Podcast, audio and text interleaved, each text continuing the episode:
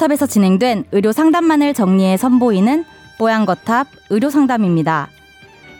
이번 상담은 2018년 4월 5일 뽀양거탑 146화에서 방송되었습니다. 왼쪽 가슴에 통증이 느껴진다면 협심증을 의심해 봐야 합니다.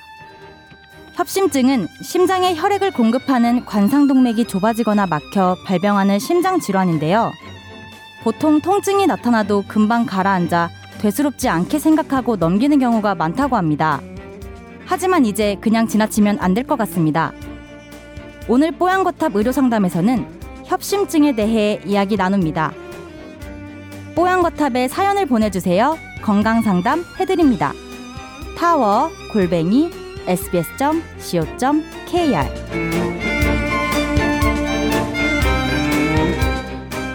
분은 어, 직업이 디자이너다 보니 자주 야근을 하게 되신데요. 30시간 이상 일한 적도 많고 그리고 평균 퇴근 시간 어림잡아 10시간 넘는 경우가 태반이라고. 그래서 항상 피곤해 한다고 합니다. 근데 이분의 문제는 어, 얼마 전에 야근을 하다가 가슴에 엄청난 통증을 느꼈던 겁니다. 좀 표현을 해보자면 심장이 한 0.3초 정도 멈춘 느낌이라고 엄청난 통증 그리고 눈앞이 살짝 흐려지는 그런 느낌. 다시 얼마 지나 지나지 않아 정신을 차리지만 통증은 바로 나아지진 않았고 서서히 좋아지면서 한 1분 정도가 지났는데 그나마 괜찮아졌다고 합니다. 그런데 문제는 이 케이스가 반복되는 거예요. 한 달에 한 번씩 지금까지 한 세 번 정도 그랬고 어, 현재는 그 야근이 많이 없어진 탓인지 두세 달째 가슴 통증은 없습니다. 지금 상태가 이런데요. 상황이 이런데 병원에 가서 검사를 받아봐야 될까요? 간다면 어느 과로 가야 할까요? 라고 물어보셨네요. 뭐 이건 아주 교과서적인 교과서에 나와 있는 아? 전형적인 케이스가 교과서에 나와 있는 네, 교과서에 케이스입니다? 그대로 나와 어, 있는 알겠습니다. 예. 그래서 이거는 뭐 일반적으로 협심증 증상이에요. 이게요? 네. 아, 혹시 뭐 심근경색까지는 안 갔지만 네. 심장을 먹여 살리는 혈관이 일시적으로 어 막혀서 그런 게 아니라 이거는 제가 볼 때는 그 과도한 업무나 이런 걸로 일시적으로 혈관이 좁아지는 거죠. 어, 혈관이 그냥 자체적으로 수축을 강하게 해서 혈관에서 심장이 먹여 살리는 혈액을 공급 못 하면서 네. 통증이 오는 거라고 보이고요. 빨리 검사를 해야 되는데 네. 어, 결과가 안 나올 수도 있어요. 그러니까 뭐냐면 어, 병 없습니다. 건강합니다 라고 나올 수도 있겠 있을 가능성이 많아요. 왜냐하면 그 30시간 노동한 강도의 스트레스를 주는 그 강도를 주면서 병원에서 검사를 해야 되는데 그 병원의 강도가 그렇게 세지는 않거든요. 네. 이 협심증 같은 게 네. 증상이 있을 때 병원에 가야 한다는 얘기가 있던데 그게 같은 이야기인가요? 아니죠. 그러니까 병원에서 검사하는 거는 과, 운동 과부하 검사를 해요.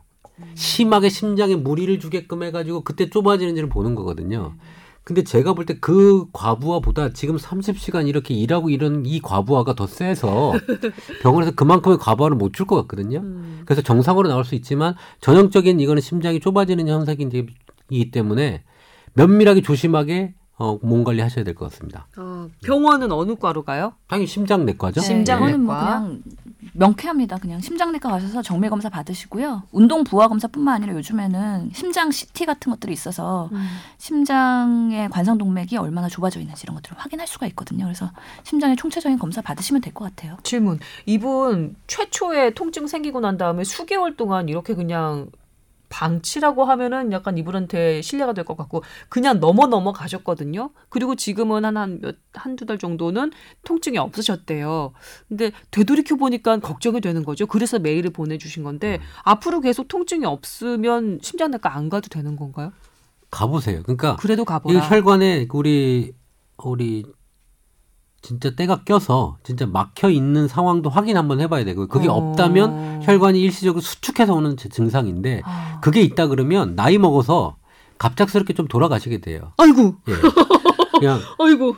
이분 그- 30대신데. 왜냐하면 노인분들은 그럼 통증을 느끼는 그 시스템이 조금 적어져서요. 그렇게 혈관이 수축이 될 때 추위에 노출되거나 뭐 어떤 뭐 연인으로 수축이 되면 그렇게 아프지 않고 그냥 뻣뻣한데 그냥 아이고 안녕 이렇게 돼버리거든요. 아이고 안녕.